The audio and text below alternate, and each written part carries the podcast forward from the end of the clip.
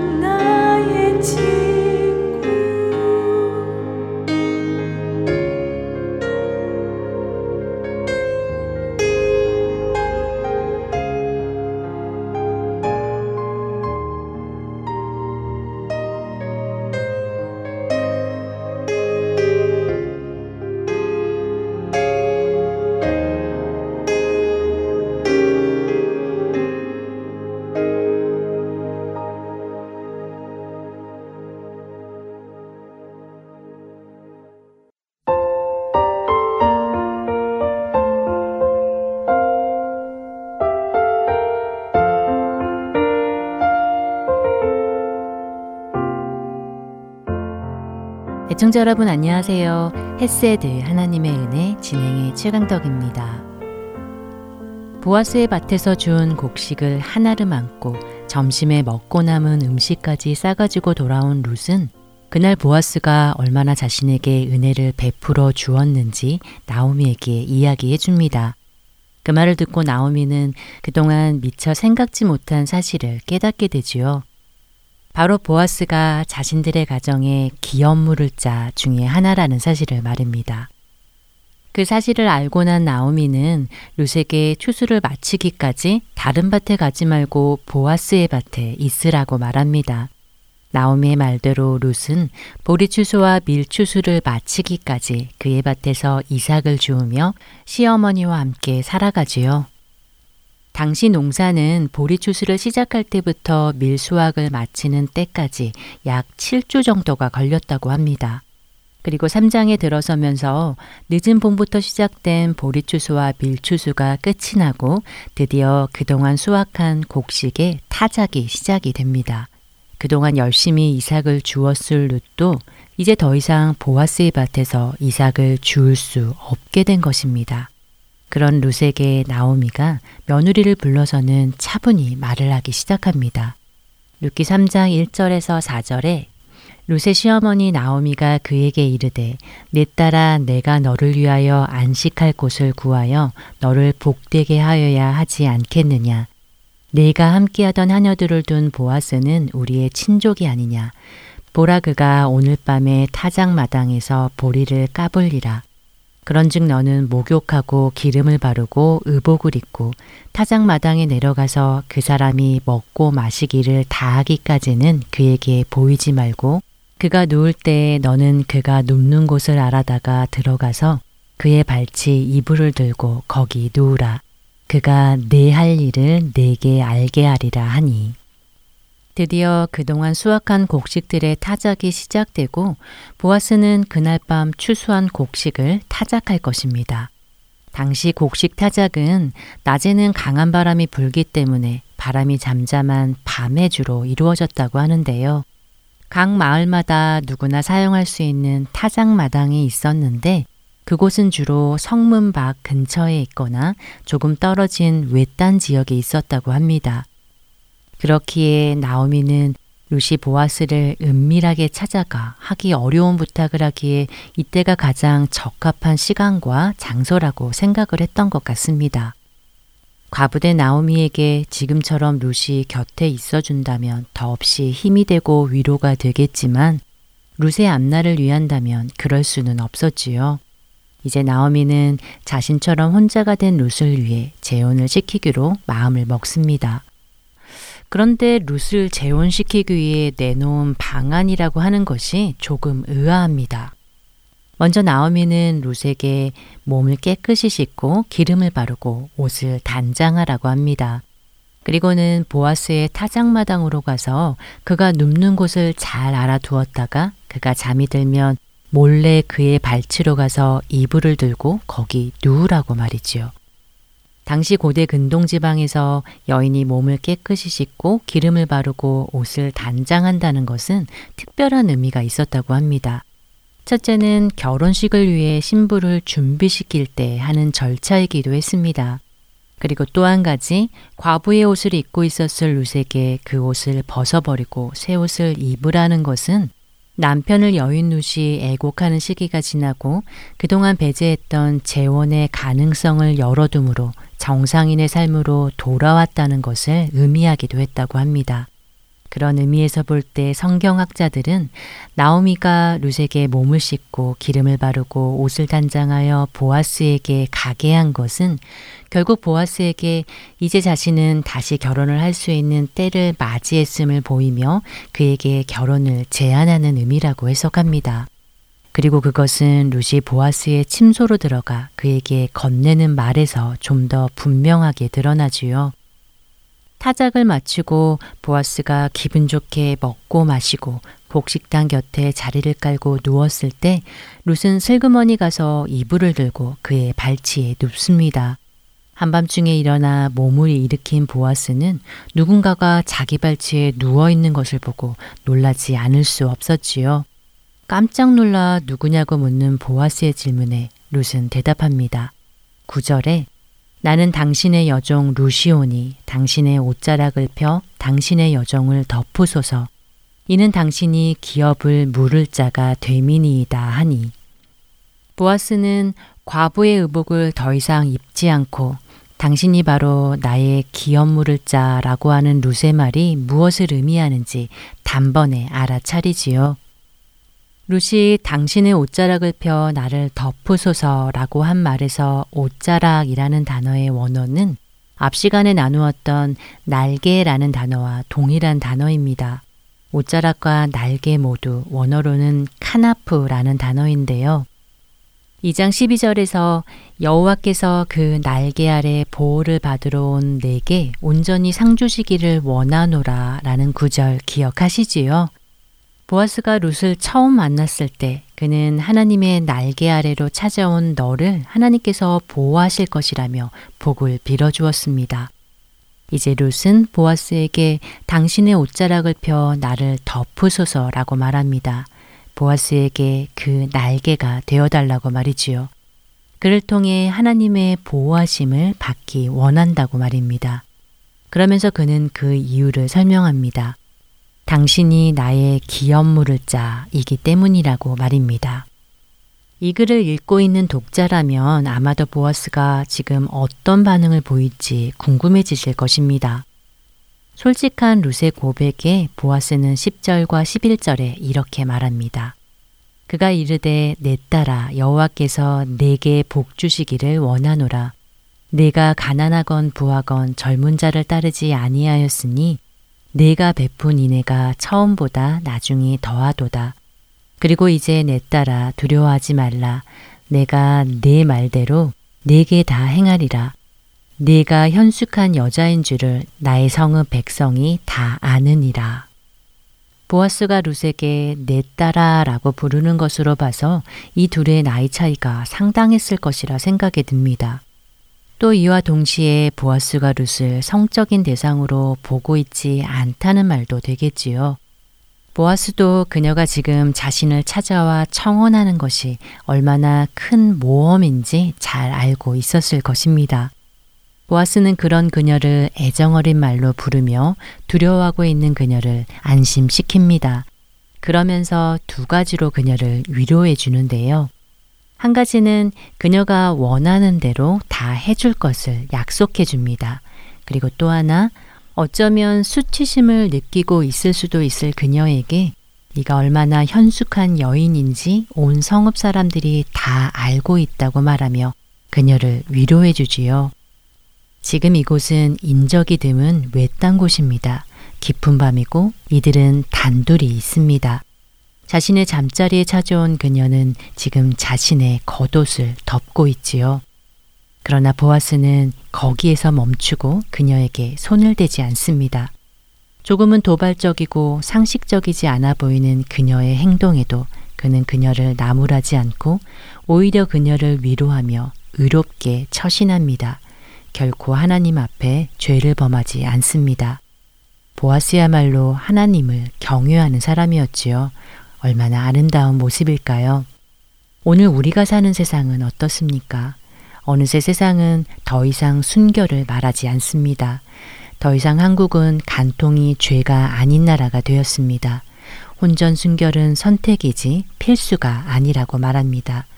구시대적인 정조는 잊어버리고 마음이 이끄는 대로 본인의 감정에 충실하라고 말합니다. 그러나 결혼이라는 울타리 밖에서의 성은 하나님의 뜻에 반하는 것이지요. 하나님께서는 분명 결혼 외의 성을 허락하시지 않으셨습니다. 오늘 우리는 하나님 앞에 살아가는 한 사람, 보아스의 의로움을 봅니다. 거룩한 하나님의 자녀로서의 모습이 어떠한지 말입니다. 세상 사람들은 그들과 다르게 살아가고자 하는 우리를 고지식하다고 지금 세상이 어떤데 고리타분하게 순결을 말하냐고 비웃을지도 모르겠습니다. 그러나 우리는 세상이 아닌 하나님의 말씀을 따라 살아가는 사람들입니다. 아직까지 결혼 밖에서 성적인 관계를 갖지 않는 분들을 그리고 앞으로 거룩한 삶을 살기 위해 분투하고자 하는 모든 분들을 하나님께서는 분명 귀하게 여겨주실 것입니다. 헤세드 하나님의 은혜 마치겠습니다. 안녕히 계세요.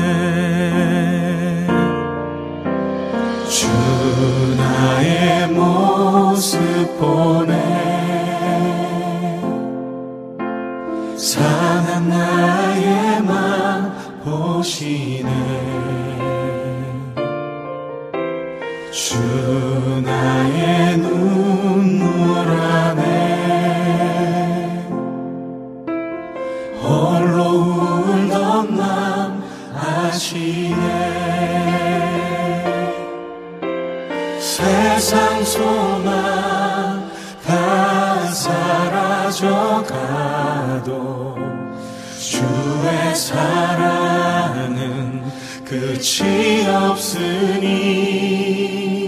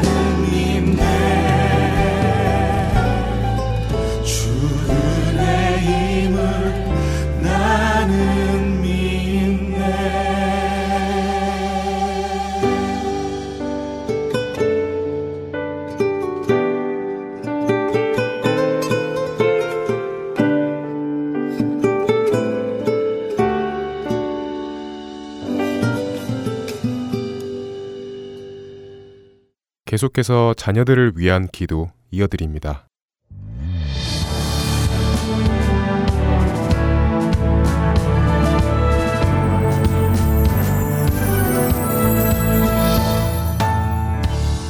애청자 여러분 안녕하십니까? 자녀들을 위한 기도 시간의 데보라 조이입니다. 자녀들을 위한 기도 시간은 우리 부모님들이 한 마음으로 자녀들을 위해 함께 기도하는 시간입니다.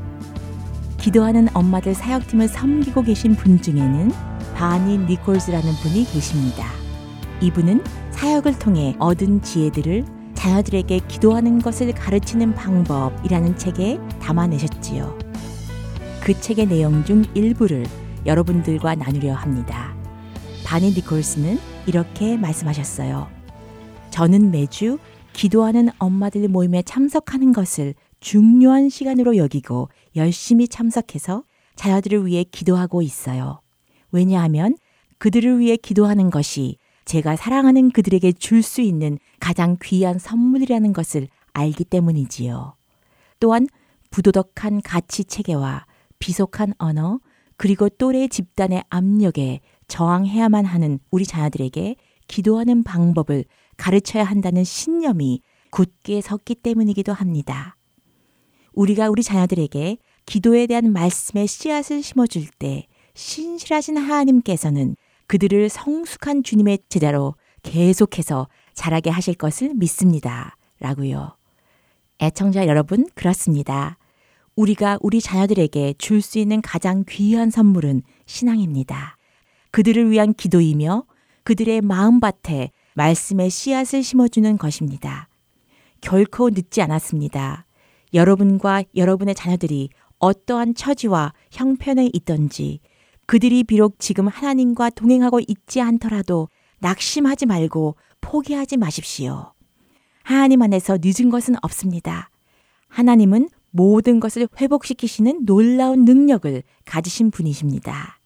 지금부터 그들을 위해 매일 기도하시면서 자녀들과 함께 말씀을 읽고 가르치며 같이 기도하세요. 히브리서 11장 6절 말씀에 하나님께서 이렇게 약속하셨어요. 하나님께 나아가는 자는 반드시 그가 계신 것과 또한 그가 자기를 찾는 자들에게 상 주시는 이심을 믿어야 할지니라.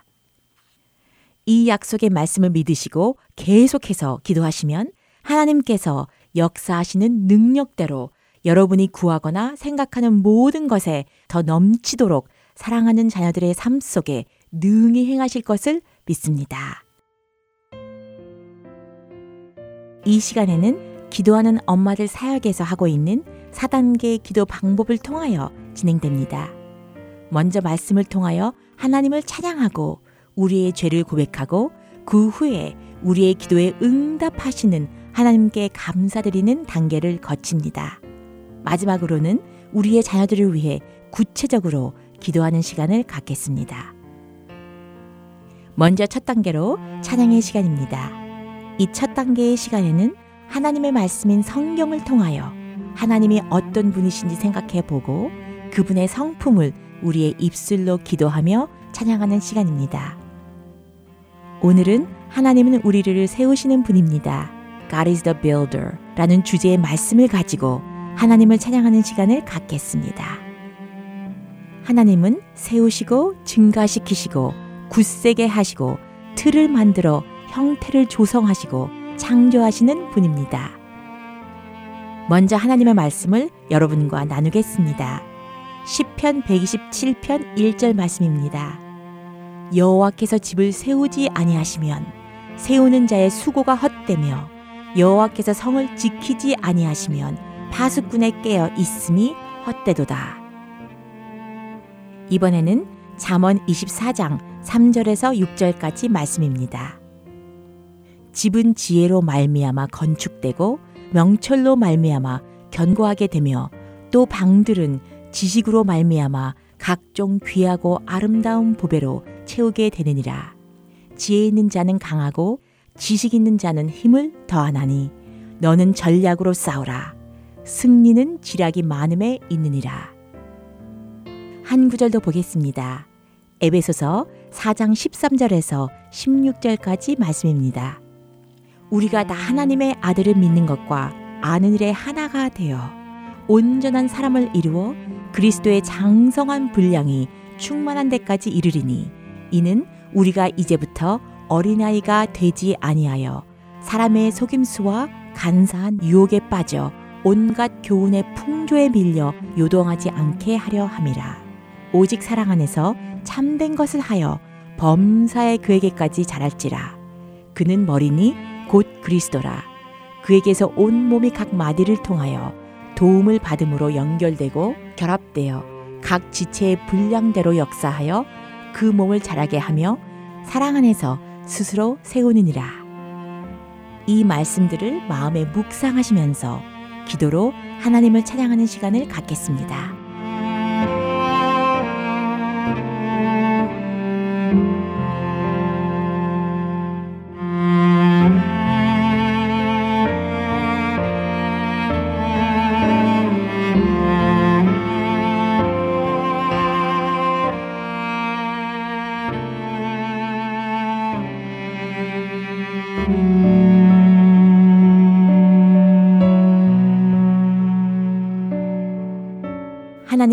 저희를 세우시고 굳세게 하시는 하나님을 높이 찬양합니다. 거룩하시고 지혜와 지식이 풍성하신 하나님을 높이 찬양합니다. 지혜로 땅의 털을 놓으셨으며 명철로 하늘을 견고히 세우신 하나님을 찬양합니다. 하나님, 모든 지혜와 총명을 저희에게 넘치게 축복하시는 아버지를 찬양합니다. 저희를 주님의 뜻대로 부르심을 받은 자들로 선택해 주시고 저희 삶 속에서 모든 것을 합력하여 선을 이루시는 하나님을 높이 찬양합니다. 두 번째 단계는 고백 기도의 시간입니다. 예수님께서 십자가에서 피 흘리심으로 우리의 과거, 현재, 그리고 미래의 모든 죄가 다 용서되었습니다. 요한일서 1장 9절 말씀에 만일 우리가 우리 죄를 자백하면 그는 미쁘시고 의로우사 우리 죄를 사하시며 우리를 모든 불의에서 깨끗하게 하실 것이요라고 약속하셨습니다. 이 말씀을 생각하시면서 여러분의 삶 속에 하나님을 기쁘시게 해드리지 못한 죄를 조용히 고백하고 회개하는 시간을 갖겠습니다.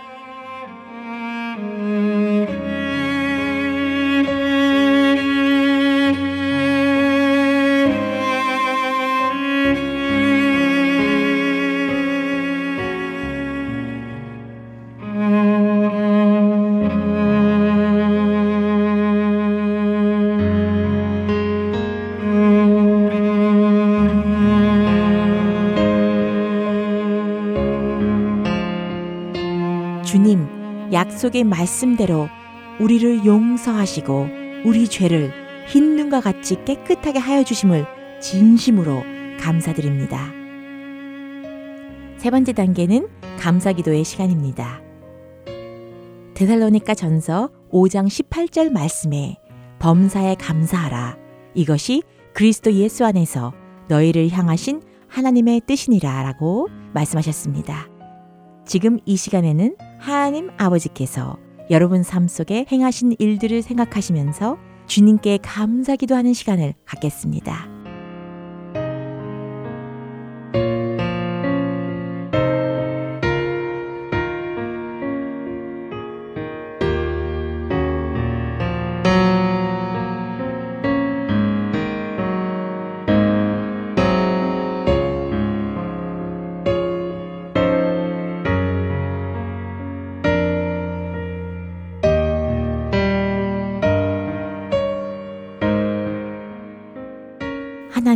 지금 이 시간에 저희가 마음을 합하여 주님께 감사드릴 수 있는 이 축복된 시간을 주셔서 감사합니다. 일주일 동안 주님의 은혜로 우리 가정과 자녀들을 지켜주시고 보호하여 주심을 감사드립니다. 하나님, 정직한 자를 위하여 완전한 지혜를 예비하시며 행실이 온전한 자에게 방패가 되어 주심을 감사드립니다. 살아있는 말씀을 통해 아버지의 기쁘신 뜻을 알게 하시고 저의 영혼을 소생시키시고 의의 길로 인도해 주셔서 감사합니다. 마지막 단계는 중보기도의 시간입니다. 이 시간에는 자녀들을 위해 중보기도하며 하나님께 나아가는 능력 있는 시간입니다. 하나님의 말씀은 사도행전 20장 32절 말씀입니다. 지금 내가 여러분을 주와 및그 은혜의 말씀에 부탁하노니 그 말씀이 여러분을 능히 든든히 세우사 거룩하게 하심을 입은 모든 자 가운데 기업이 있게 하시리라. 오늘은 이 말씀을 생각하시면서 자녀들을 위해 중보하는 시간을 갖도록 하겠습니다.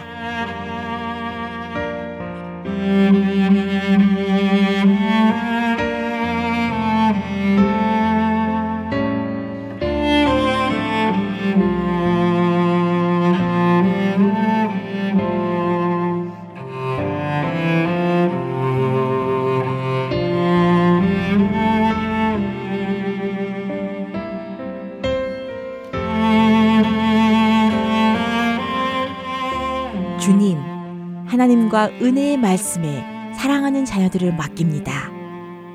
모든 성도들이 얻는 하늘나라의 축복을 줄 말씀이 그들의 믿음을 능히 든든히 세우소서. 주 안에서 서로를 격려하고 같이 기도할 수 있는 경건한 성품을 가진 믿음의 친구들을 보내주세요. 하나님께서 주신 은사와 재능과 능력을 하나님의 영광을 위하여 사용하도록 축복하여 주세요. 주님, 우리 자녀들에게 말씀을 주사 그들로 입을 열어 복음의 비밀을 담대히 알리게 하옵소서. 하나님의 뜻을 위해 우리 자녀들을 세워 주셔서 그들이 마음을 다하여 여호와를 신뢰하고 범사의 아버지를 인정하게 하옵소서. 주님의 지혜가 그들을 선한 자의 길로 행하게 하며 또 의의 길을 지키게 하옵소서. 하나님, 지혜로운 길을 그들에게 가르치시며 정직한 길로 그들을 인도하소서. 하나님의 능력을 보여주시고 하나님의 이름이 온 천하에 전파되게 하소서. 감사드리며 예수님의 이름으로 간절히 기도합니다. 아멘.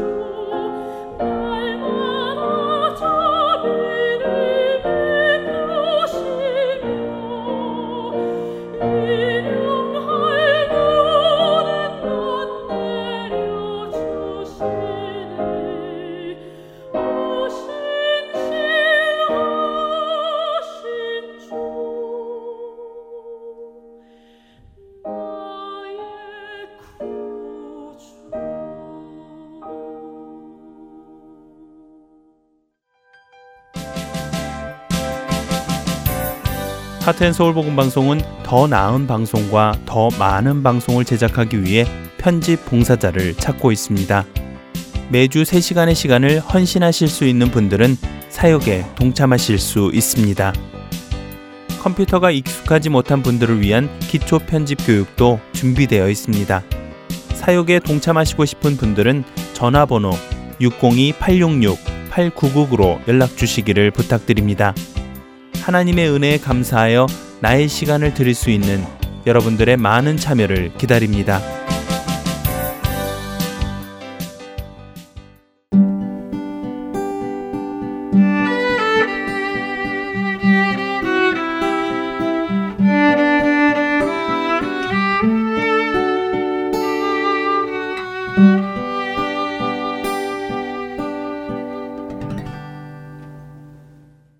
이어서 아브라함의 하나님 함께 하시겠습니다.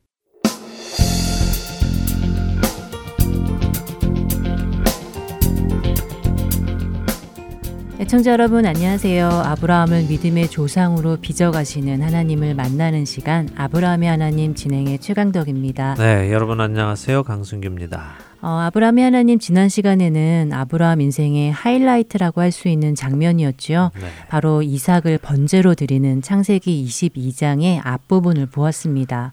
이를 통해 예배라는 단어를 한번 생각해 보았습니다. 네, 샤하라는 히브리어가 처음으로 예배라는 단어로 번역이 된 곳이라고 말씀을 드렸습니다. 네. 어, 그래서 아브라함의 상황을 보면서 예배가 무엇인가를 한번 짚어보았죠 어떻게 기억을 하고 계십니까? 네, 예배란 하나님께서 내게 허락하신 것 중 가장 소중한 것을 다시 하나님께 내어 드리는 것이다. 네. 그런데 그 내어 드리는 방법은 하나님께서 명하신 방법으로 해야 한다. 어, 이렇게 정리가 되었죠 그렇습니다. 많은 경우 우리는 우리의 소중한 것을 하나님께 내어 드리는 것까지는 하는데요. 하나님께서 원하시는 방법으로 드리는 것까지는 가지 못할 때가 많습니다. 맞습니다. 내 생각에 옳은 방법이나 또 혹은 내가 원하는 방법으로 드릴 때가 많지요. 네, 이 부분은 우리 청취자 여러분들께서 오해 없이 받아들이시기를 부탁을 드립니다. 가끔 그런 경우를 봅니다. 하나님께 소원을 하는 것이죠. 하나님, 저를 이 분야에서 탁월하게 성공하게 해주세요. 제가 그 정상에서 하나님께 영광을 드리겠습니다. 하는 소원을 종종 듣지요. 네, 종종 듣지요. 공부, 운동, 음악, 또 비즈니스까지 여러 분야에서 하나님께서 정상에 오르도록 해주시면 그 정상에서 하나님의 영광을 드러내겠다 하는 음. 분들 이야기 자주 듣습니다. 예, 맞습니다. 뭐 다시 한번 말씀드리지만요. 오해 없으시기 바랍니다. 정상에 올라가는 것이 나쁘다고 말씀드리는 것 아닙니다. 또 그 정상에서 하나님께 영광을 돌려드리는 것이 나쁘다는 것도 아니고요. 그러나 그런 소원을 드리기 이전에 우리가 생각해야 하는 것은 그 정상에 올라가는 것이 과연 하나님의 뜻인가 아닌가 하는 것이죠. 음. 하나님의 계획은 나를 정상에 올리시는 것이 아닌데도 불구하고 내 욕심으로 그렇게 해달라고 하는 것은 옳지 않다는 말씀입니다. 또 반대로 하나님은 오르기를 원하시는데 나는 그러고 싶지 않다고 나는 겸손하게 살겠다고 회피하는 것도 옳지 않다는 것입니다. 모든 것은 하나님께서 원하시는 대로 하나님께서 계획하신 대로 하는 것이 옳은 것이죠. 이 점을 꼭 기억하시기 바랍니다. 맞습니다. 우리의 뜻대로 일이 이루어지는 것을 원하는 것이 아니라 하나님의 뜻대로 일이 이루어져야 한다는 것 꼭 기억하겠습니다. 네. 어, 지난 시간에 그 외에도 번제드릴 나무를 메고 올라가는 이삭의 모습과 또 그를 죽일 칼과 불을 가지고 올라가는 아브라함의 모습에서 갈보리 언덕을 오르시는 예수님과 인류의 죄를 그 아들에게 담당시키실 하나님의 동행하는 모습도 보았습니다. 네. 어, 저는 이 장면이 정말 뭉클하게 다가왔는데요. 예, 저도 그랬습니다. 아브라함과 이삭의 모습에 비추이는 하나님과 예수님의 모습이 참 감동적이었고요. 있고요. 한편으로는 바로 그런 모습의 아브라함이었기 때문에 하나님께서 아브라함을 친구라고까지 부르시지 않았겠나 하는 생각도 들었습니다. 음. 자, 오늘 계속해서 창세기 22장을 보도록 하겠습니다. 이렇게 아들과 함께 하나님께서 지시한 곳에 이른 아브라함은 하나님께서 명하신 대로 일을 시작하려는 것을 9절과 10절에서 봅니다. 아버지의 그런 모습에 반항하지 않고 결박당하는 이삭의 모습도 참 대단합니다. 네. 그만큼 아버지에 대한 믿음이 확고한 것이겠지요. 맞습니다. 참 중요한 말씀 하셨는데요. 아버지를 향한 이삭의 믿음 참 대단합니다. 그런데요. 그것이 단지 이삭의 믿음만의 이유였을까요? 단순히 이삭이 믿음이 좋은 사람이어서 아버지를 믿었겠는가 하는 것이죠. 아, 그러니까 아버지인 아브라함이 믿을만 했기 때문에 이삭도 믿었다는 말씀을 하시려는 것이군요. 예, 그렇습니다. 이삭의 믿음도 좋지만요. 그 이삭이 믿을 만한 아버지였기에 이삭도 믿을 수 있었던 것이지요. 음. 이것은 하나님을 향한 아브라함의 믿음에도 적용이 되고요. 또 우리에게도 동일하게 적용이 됩니다. 아브라함이 믿음으로 그 아들 이삭을 지금 번제로 드리려고 하는 데에는 아브라함의 믿음만이 아니라 그 일을 명하신 하나님이 믿으실 만 하시기에 그럴 수 있었지요. 우리가 성경에서 자주 사용하는 단어로 믿부시다 하는 말입니다. 아, 믿을만 하신 분이다라는 말씀이군요. 그렇죠. 하나님이 믿을만한 분이시라는 것을 아브라함이 지난 몇 십 년간 경험을 통해 알았기 때문에 믿고 따르는 거죠. 우리 역시 우리의 믿음이 좋아서 하나님을 믿고 예수님을 믿는 것은 아닙니다. 오직 그분이 우리로 믿을 수 있도록 인도해 주셨기 때문에 믿을 수 있게 된 것이죠. 그렇게 생각하니 믿음 역시 은혜라는 말이 이해가 되네요. 그럼요. 믿음은 은혜입니다. 우리 스스로 믿을 수 있는 것이 아니죠. 그러니 조목조목 따져보면요. 우리가 구원에 이르게 되는 것은 우리의 의는 하나도 없다는 음. 것이 확실해집니다. 때때로 우리는 우리가 그래도 믿으니까 구원에 이르는 것 아니냐 그러니 나도 구원에 조금 어떤 역할을 한 음. 것이 아니냐라고 생각이 되기도 합니다. 네. 근데 그것도 교만이죠. 우리 스스로 그분을 믿기로 결정하는 것이 아니라 그분이 믿을 수 있는 분이심을 우리에게 보여주셨기에 우리가 믿게 된 것입니다. 음. 자, 지난 시간에도 말씀드렸듯이 아브라함은 눈물을 흘리며 하고 싶지 않은 일을 억지로 하면서 그 아들에게 칼을 들지는 않았을 것 같습니다. 그것은 믿음이 부족한 우리의 입장에서의 상상일 수 있을 것 같습니다. 물론 아브라함이 어떤 모습으로 칼을 들었는지 그의 감정의 표현이나 행동의 자세한 표현은 없었기에 모릅니다만 적어도 지금 아브라함의 믿음의 상태로 보면 그랬을 것 같지 않다는 것이 저의 생각입니다. 그러게요. 지난번 히브리서 11장 말씀을 읽으며 당시 아브라함의 마음을 다시 생각해 보니까 적어도 아브라함이 안 내키는 것을 억지로 울면서 했을 것 같지는 않더라고요. 예, 그랬을 것이라고 믿습니다. 자, 어찌되었든 아브라함은 사랑하는 독자 이삭을 번제로 드리는 척을 한 것이 아니라요. 정말로 번제로 드리려고 칼을 들었습니다. 음. 긴박한 순간이지 어, 이때 무슨 일이 일어납니까? 성경을 통해 한번 보겠습니다. 11절에 1절에서 14절을 한 절씩 읽어보겠습니다. 네. 여호와의 사자가 하늘에서부터 그를 불러 이르시되 아브라함아 아브라함아 하시는지라 아브라함이 이르되 내가 여기 있나이다 하매 사자가 이르시되 그 아이에게 내 손을 대지 말라 그에게 아무 일도 하지 말라 내가 내 아들 내 독자까지도 내게 아끼지 아니하였으니 내가 이제야 네가 하나님을 경외하는 줄을 아노라. 아브라함이 눈을 들어 살펴본즉 한 순양이 뒤에 있는데 뿔이 수풀에 걸려 있는지라 아브라함이 가서 그 순양을 가져다가 아들을 대신하여 번제로 드렸더라. 아브라함이 그 땅 이름을 여호와 이레라 하였으므로 오늘날까지 사람들이 이르기를 여호와의 산에서 준비되리라 하더라. 어, 여호와의 사자가 그를 급히 말리는 음. 모습이네요. 네, 그렇죠. 그의 이름을 두 번이나 부르면서 나타나는 것이 다급함을 느끼게 해줍니다. 네. 그만큼 아브라함의 행동이 보여주기 위한 가식적인 행동이 아니라 진심으로 그렇게 하려는 행동이었다는 것이겠죠. 음. 어, 그렇게 급하게 아브라함의 이름을 두 번씩이나 부르며 그를 막은 여호와의 사자가 아브라함에게 하나님의 말씀을 전합니다. 그 아이에게 아무 일도 하지 말라고 말입니다. 그러면서 이런 말씀을 하십니다. 내가 이제야 네가 하나님을 경외하는 줄을 아노라. 자, 이게 무슨 의미일까요? 모든 것을 다 알고 계시는 하나님께서 왜 이제서야 아브라함이 하나님을 경외하는 줄을 아신다고 하실까요? 그러게 말입니다. 모르는 것이 없으신 하나님이시니까 아브라함의 믿음이 그만큼 될 줄을 알고 계셨을 텐데요. 그러게요. 자, 여기서 중요한 신앙의 원칙이 또 하나 담겨 있음을 봅니다. 모르는 것이 없으신 하나님, 그 하나님은 아브라함의 믿음을 알고 계셨지요. 네. 그런데 오늘은 경험을 통해 알게 되셨습니다. 그리고 그 경험이란 아브라함이 자신의 독자까지도 하나님께 아끼지 아니하는 것을 경험하신 것이죠. 창세기 15장 6절에는 아브라함이 하나님의 말씀을 믿었고 그 믿음을 하나님께서는 그의 의로 여겨 주셨다고 하십니다. 기억하시죠? 네, 기억합니다. 아브라함이 여호와를 믿으니 여호와께서 이를 그의 의로 여기셨다고 하시지요. 네, 정확히 기억하시네요. 아브라함이 하나님을 믿었습니다. 그래서 그의 믿음으로 인해 그가 의롭다고 칭함을 받습니다. 네. 그런데 야고보서 2장 21절은 이렇게 말씀하십니다. 우리 조상 아브라함이 그 아들 이삭을 제단에 바칠 때에 행함으로 의롭다 하심을 받은 것이 아니냐. 자, 그러니까 이 둘을 종합해 보면요. 우리는 믿음으로 의롭다 함을 얻는데 행함으로 그 의로움을 증명한다는 것입니다. 야고보서는 계속해서 말씀하십니다. 야고보서 2장 22절과 23절입니다. 내가 보거니와 믿음이 그의 행함과 함께 일하고 행함으로 믿음이 온전하게 되었느니라. 이에 성경에 이른바 아브라함이 하나님을 믿으니 이것을 의로 여기셨다는 말씀이 이루어졌고 그는 하나님의 벗이라 칭함을 받았나니. 자, 뭐라고 하십니까?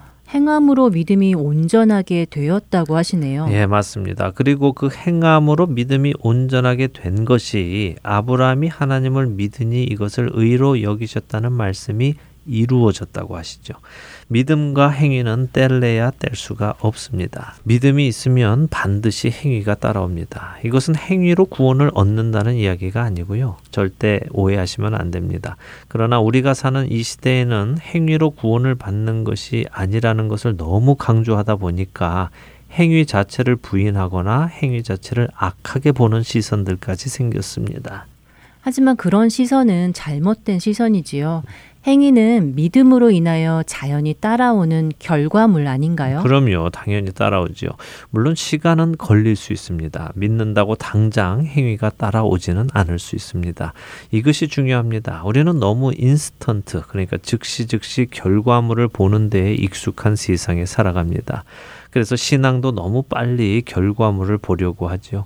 그러나 우리가 이처럼 아브라함의 생애를 돌아보는 이유는요. 신앙이란 그렇게 냄비에 물 끓듯이 금세 끓고 또 금세 식고 하는 것이 아니라는 것을 말씀드리기 위함입니다. 다시 생각해 보지요. 처음 부름받아 나온 아브라함. 하나님의 말씀을 믿으니 이를 의로 여겨주셨지만 그는 기근이 들자 하나님을 의지하지 않고 스스로 먹고 살 길을 찾아 애굽으로 갔습니다. 가는 곳마다 아내를 누이라 속이던 아브라함이었지요. 하나님의 약속을 이해하지 못해서 스스로 그 약속을 이루어 보겠다고 하갈과 동침해서 이스마엘을 낳아 기르던 사람입니다. 99세에 나타나셔서 내년에 아들을 주시겠다는 하나님의 말씀도 믿지 못해서 이스마엘이나 잘 살게 해달라고 부탁하던 아브라함입니다. 그 하나님의 말씀에 웃었던 아브라함입니다. 그런 그가 100세에 정말 아들을 얻고 그 후로도 여러 해가 흘러 이제는 하나님의 말씀을 믿음으로 그 아들을 번제로까지 드릴 수 있는 믿음의 조상으로 빚어졌습니다. 이 아들을 죽여도 하나님께서는 당신이 하신 그 약속을 반드시 지키실 분이라는 것을 믿는 사람으로까지 자라난 것이죠. 예전에 하늘을 보며 아, 내 자손이 이 별들처럼 많아질 것이야 라고 하셨던 하나님의 말씀을 믿었던 그가 오늘 이삭을 번제로 드리며 그 말씀을 믿는 것을 행위로 증명해낸 것입니다. 누가 그를 이렇게 만들었습니까? 바로 하나님이시지요. 이제 그의 일생을 통해 오랜 시간 동안 하지만 헛되지 않게 그 시간 시간들을 통해서 그의 믿음을 차근차근 견고히 빚어가신 하나님의 손길을 보게 되네요. 네. 역시 하나님이십니다. 음. 어, 오랜 시간 걸려 만들어진 아브라함은 하나님의 작품이네요. 작품이죠. 에베소서 2장 10절에서 우리는 그의 만드신 바라라고 하시죠. 네. 어, 공동 번역이나 세 번역은 우리는 하나님의 작품이다라고 표현을 합니다. 하나님께서는 아무리 재주가 좋으셔도요 한 사람을 그냥 뚝딱뚝딱 마구 만들어내시는 분이 아니십니다. 네. 우리의 눈높이에 맞게 서두르지 아니하시고 오래 참으시면서 하나님의 철저하신 시간과 주권 아래에서 그분이 원하시는 모습으로 우리를 빚어가시지 음. 저는 우리들이 그런 하나님의 손길을 믿고 우리들을 맡겨 드리기를 바랍니다. 큰 소망을 품고 말이지요. 네. 네, 그런 생각을 하니 정말 하나님의 손길에 우리의 모든 것을 맡겨드리는 것이 결코 걱정할 일이 아니라고 생각이 드네요. 네. 오히려 기대가 되는 일인 것 같습니다. 그렇습니다. 자, 다시 본문으로 돌아오지요. 어, 이제야 네가 하나님을 경외하는 줄을 아노라라는 말씀을 들은 아브라함. 그 아브라함이 눈을 들어 살펴보니 숫양 한 마리가 수풀에 뿔이 걸려 있는 것을 보게 됩니다. 아브라함은 그 양을 가져다가 아들을 대신하여 번제로 드렸다고 하시지요. 이 장면도 그냥 넘어가지 마시고요. 한번 생각을 해보세요. 우리는 대부분, 아, 이제 양이 나왔고 다 끝났구나. 이삭을 죽이지 않아도 되는구나 하고 넘기기 쉬운데요. 성경은 그 양을 가져다가 아들을 대신하여 번제로 드렸다고 기록하십니다. 전에도 한번 나누었지만 번제로 드리려면 어떤 과정을 겪습니까? 네, 그렇네요. 그 양의 목을 따고 배를 가르고 뼈 사이에 살을 바르고 내장을 꺼내고 태우는 일을 아브라함이 했겠네요. 네. 하면서 그 아들의 모습이 양의 모습과 겹쳐 보였겠는데요. 그랬겠지 지금 내 아들 대신 죽는 이 양, 하나님께서는 훗날 친히 준비를 하십니다. 바로 온 인류를 대신하여 죽는 하나님의 어린 양을 준비하시지요. 결코 번제는 감상적인 일이 아닙니다. 그것은 아주 끔찍하고 실제적인 죽음입니다. 아브라함은 이 양을 죽이면서 자신의 아들이 정말 실제적으로 죽을 것이었음을 다시 한번 확인했을 것이고요. 하나님께서는 그 아들 예수 그리스도를 실제적으로 죽음에 내주시는 것을 우리에게 또 보여주시죠. 이 사실을 꼭 기억하는 우리가 되기 바랍니다. 자, 이제 15절부터 18절을 또 한 절씩 읽지요. 여호와의 사자가 하늘에서부터 두 번째 아브라함을 불러 이르시되 여호와께서 이르시기를 내가 나를 가리켜 맹세하노니 네가 이같이 행하여 내 아들 내 독자도 아끼지 아니하였은즉 내가 네게 큰 복을 주고 네 씨가 크게 번성하여 하늘의 별과 같고 바닷가의 모래와 같게 하리니 네 씨가 그 대적의 성문을 차지하리라 또내 시로 말미암아 천하 만민이 복을 받으리니 이는 네가 나의 말을 준행하였음이니라 하셨다 하니라. 자, 하나님의 사자가 두 번째로 아브라함을 불렀습니다. 그동안 하나님께서 하셨던 모든 약속을 다시 한번 확인시켜 주시죠. 그리고 그 약속을 지키실 것을 하나님의 이름으로 맹세를 하십니다. 그러게요. 하나님께서 내가 나를 가르켜 맹세한다고 하시네요. 네. 맹세 안 하셔도 하실 분이 맹세까지 하신다고 하시니 정말 얼마나 강력한 약속일까요? 맞습니다. 결코 깨지지 않을 약속임을 강조하시는 것이겠죠. 네. 예, 19절에는 아브라함이 금성을 듣고 종들에게 돌아가서는 그들과 함께 부엘세바로 가서 살았다고 하십니다. 하나님께서는 아브라함에게 씨를 주시기로 약속을 하셨죠. 네, 하셨지요. 그리고 그 씨는 이삭으로 왔지요. 그렇습니다. 그리고 그 이삭을 통해 많은 자손을 주실 것이라고 방금도 또 약속을 하셨습니다. 성경은 이제 하나님께서 이 일을 어떻게 이루어 가실 것인가를 기록하고 있습니다. 그것이 20절 이후에 나오는 말씀입니다. 20절만 한번 읽어 주세요. 이일 후에 어떤 사람이 아브라함에게 알리어 이르기를 밀가가 당신의 형제 나홀에게 자녀를 낳았다 하였더라. 네. 어, 아브라함 고향에서 소식이 온 것이군요. 맞습니다. 아브라함의 형제 나홀이 그의 아내 밀가로부터 자녀를 낳았다는 소식이 왔다는 것입니다. 재밌죠? 이일 후에 그 소식을 들은 것입니다. 그 전까지는 그 소식이 중요하지 않았습니다. 그러나 아브라함이 하나님의 말씀을 따라 그 아들을 번제로까지 드릴 수 있는 믿음을 증명한 후에 하나님께서는 계획하신 그 일을 다시 말해 아브라함의 씨인 이삭을 통해 자손을 번성시키실 그 약속을 지키실 일을 보여주십니다. 바로 이삭의 아내가 될 사람을 준비하신 하나님의 손길을 보여주시는 것이죠. 아, 그렇군요. 이삭의 아내가 될 리브가의 집안 이야기가 그래서 여기에 갑자기 등장하는군요. 저는 전에 좀 뚱딴지 같이 왜 갑자기 나홀의 집안 이야기가 나오는지 궁금했었는데 이제야 풀리네요. 예, 뭐든지 빈틈이 없으신 하나님께서는 차근차근 일을 준비해 가시는 것을 보여주십니다. 네. 자, 이 손길을 보아야 우리가 이해되는 부분들이 성경에 많이 있습니다. 이제 바야흐로 아브라함의 시간은 저물어 갑니다. 이제는 그 아들 이삭의 시대가 오고 있습니다.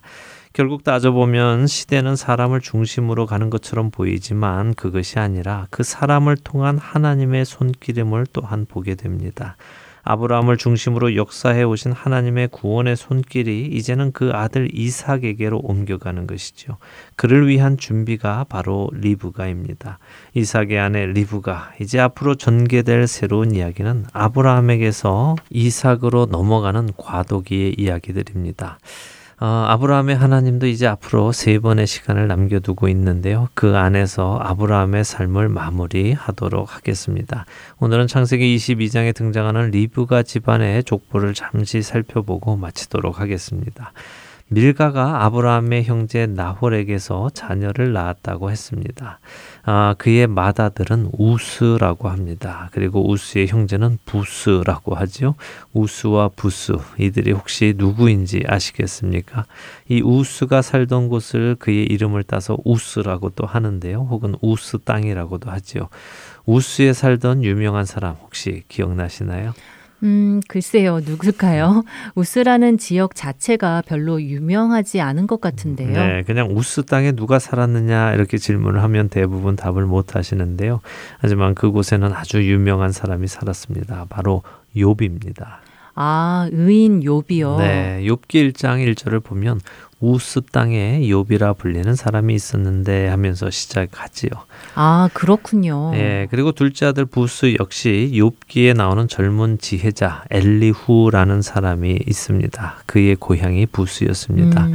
어, 성경은 이들의 이름을 기록하면서 우스나 부스 또 그의 후예들인 요비나 엘리후 등이 아라비아 북쪽 지역에 실제로 살던 사람들인 것을 설명하고 계십니다. 아, 대부분의 성경학자들이 동의하기로는요, 성경 중에 가장 먼저 쓰인 책이 욥기라고 하죠. 지금 우리가 읽는 창세기는 물론 욥의 이야기보다 더 먼저 있었던 일을 기록은 했지만 쓰인 연대로 따져 보면 창세기가 욥기보다 후에 쓰였다는 것입니다. 창세기는 모세의 손으로 쓰였으니까 말입니다.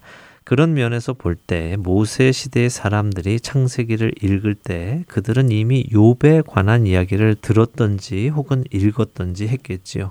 그리고 욥의 의로움을 잘 알고 있었을 것입니다. 그런 그들에게 자신들의 어머니 또 할머니인 리브가가 바로 의로운 욥의 집안 사람이었다는 사실은 아주 자랑스러운 일이기도 했을 것입니다. 자, 오늘은 여기에서 마치고요. 이제 다음 주부터 아브라함의 마지막 이야기를 보도록 하겠습니다. 어, 아브라함의 마지막 이야기라니까 왠지 섭섭해지는데요. 하지만 시작이 있으면 끝이 있는 것이 당연하겠지요. 네.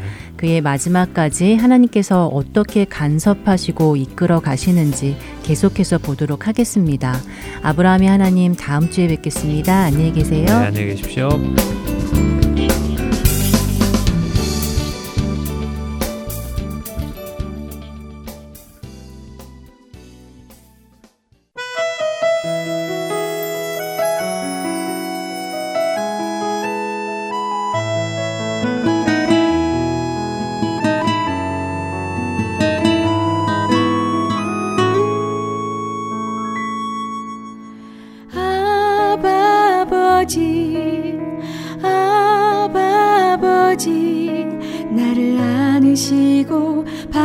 바라보시는 아바버지 아바버지 아바버지 나를 도우시고 힘 주시는 아버지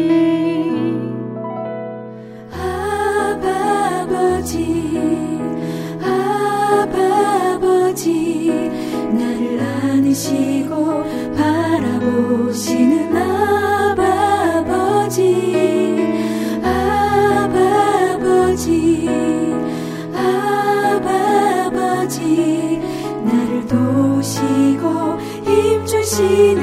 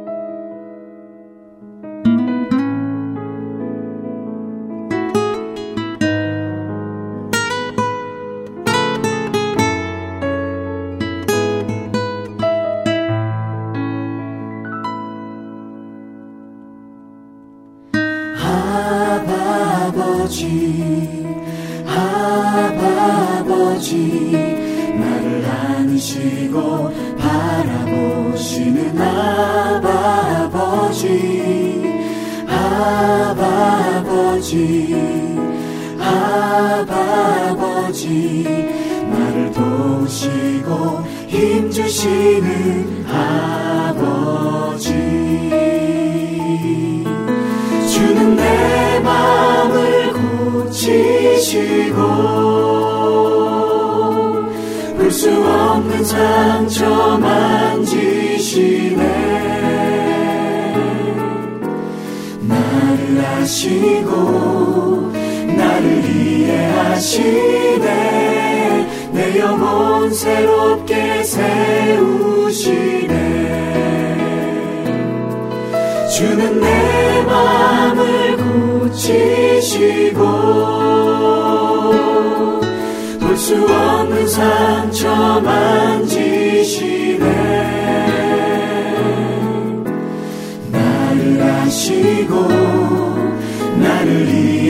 하시네 내 영혼 새롭게 세우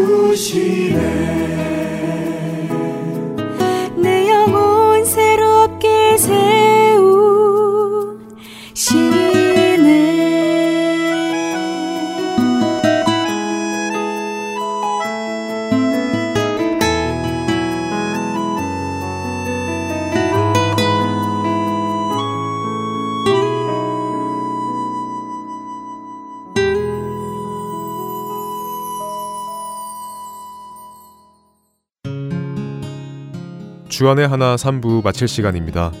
한 주간도 주안에서 평안하십시오. 다음 주에 뵙겠습니다. 안녕히 계십시오.